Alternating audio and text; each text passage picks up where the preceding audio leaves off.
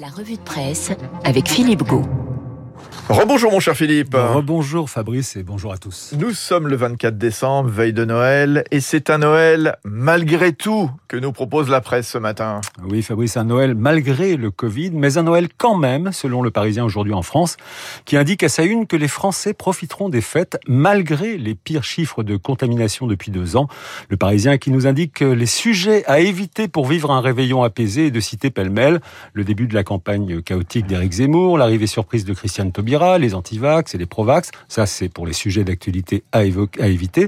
Il y a aussi euh, les immuables occasions de disputes qui émergent au sujet de la vie privée, des bébés, le célibat des uns, le nom de famille des autres. Bref, tout un tas de sujets à éviter autour de la bûche de Noël. Des conseils pour ne pas gâcher la fête que nous donne également la dépêche du midi sur deux pages. Bon, il y a quand même de beaux cadeaux. Enfin, j'espère ce matin dans les journaux. Oui, c'est plutôt euh, la presse des régions qui se montre la plus généreuse. Ainsi, la montagne nous offre une ruée sur l'or blanc, un beau cadeau pour les stations de sport d'hiver qui vont faire le plein pour les vacances de fin d'année. Cadeau également pour les marchés de Noël qui font le plein cette année pour le plus grand bonheur, notamment des municipalités qui les accueillent. Selon les dernières nouvelles d'Alsace, ça concerne évidemment le marché de Noël de Strasbourg. Il y a malheureusement la, euh, il y a heureusement, je dire, la fameuse magie de Noël évoquée par le journal du Centre et le Maine Libre, une magie de Noël qui, aux surprises, opère entre Joe Biden et Donald Trump, selon l'opinion, qui raconte la surprise avec laquelle l'ancien président américain a accueilli les propos de son successeur qui, lors d'une intervention télévisée mardi soir, a salué le fait que Donald Trump ait eu recours à la troisième dose de vaccin contre le Covid. L'opinion précise qu'en effet, si Donald Trump avait euh, complètement raté sa politique de prévention contre l'épidémie de Covid, il a plutôt été en pointe sur le plan vaccinal, débloquant une dizaine de milliards de dollars d'aide à la recherche. Alors de l'autre côté du Pacifique, euh, c'est Vladimir Poutine qui fait parler de lui. Le président russe qui souffle le chaud et le froid sur l'Ukraine, selon le Figaro, qui relate l'interminable traditionnelle conférence de presse annuelle qu'a donnée Vladimir Poutine hier et dans laquelle il s'est, selon les 500 journalistes présents, montré moins martial à propos du dossier ukrainien qui préoccupe la diplomatie occidentale, confirmant l'ouverture de négociations avec les États-Unis le mois prochain à Genève. Le numéro un russe qui s'est même laissé aller à se laisser aller donc à une digression nostalgique en évoquant le Père Noël dont il s'est dit reconnaissant pour l'avoir aidé à devenir président et dont il espère qu'il ne va pas, je cite, se contenter de donner des cadeaux, mais aussi réaliser les projets du pays et de chaque citoyen. Dans la même veine, Libé estime que sous son costume de Père Noël, Poutine avance ses pions, précisant que même si le président russe a envoyé un message pacificateur à l'Occident, il a rappelé néanmoins que la Russie est prête à se défendre par tous les moyens à la moindre atteinte à sa sécurité. Libération qui revient également longuement sur l'année 2021. Oui, 12 pages d'une rétrospective d'un retour à l'anormal, anormal en un seul mot, je précise. C'est ce que nous propose Libé une semaine avant la fin de cette année 2021, au cours de laquelle le Covid s'est installé dans la durée. Parmi ces 12 pages, j'ai retenu celle consacrée aux mots qui ont ponctué cette année. C'est le cas de Métavers, vous savez, ce nouvel univers virtuel dans lequel, selon Libé, la lumière ne s'éteint jamais et tout continue de tourner même quand nous sommes déconnectés.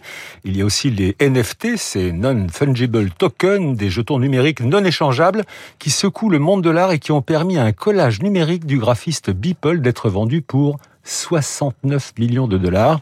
Et puis surtout, il y a le fameux wok, cher à David Abiker, à qui j'adresse tous mes voeux. Ce wokisme considéré par ceux qui l'utilisent comme un moyen de s'éveiller aux revendications féministes, antiracistes, décoloniales, sociales ou environnementales, et par ses détracteurs comme un instrument de censure, à nouveau politiquement correct. Bon, il faudra nous parler aussi des, des hebdos aussi. Qu'est-ce qu'on y trouve aujourd'hui? Alors Marianne, comme souvent, ne fait pas dans la demi-mesure avec ce titre Enquête sur ces cons qui nous cernent. Marianne qui nous promet à travers 60 pages dites hyper scientifiques d'apprendre à les identifier, ces cons qui, euh, qui nous entourent, à voir. De la science, de la vraie, plus sérieuse, il en est question dans l'Express qui propose dans un numéro double de Noël, valable donc pour les deux semaines à venir, un grand dossier consacré à Dieu et la science, inspiré du livre de Michel Michel-Yves Bolloré. Le frère de Le frère de Vincent, son frère aîné. À Olivier et Olivier Bonassiès, intitulé ce livre donc Dieu, la science, l'épreuve. Un dossier que conclut le président de la République lui-même, Guillaume Tabar euh, nous en parlait tout à l'heure. Emmanuel Macron qui affirme, je cite, oui, la science et Dieu, la raison et la religion peuvent vivre côte à côte, parfois même se nourrir.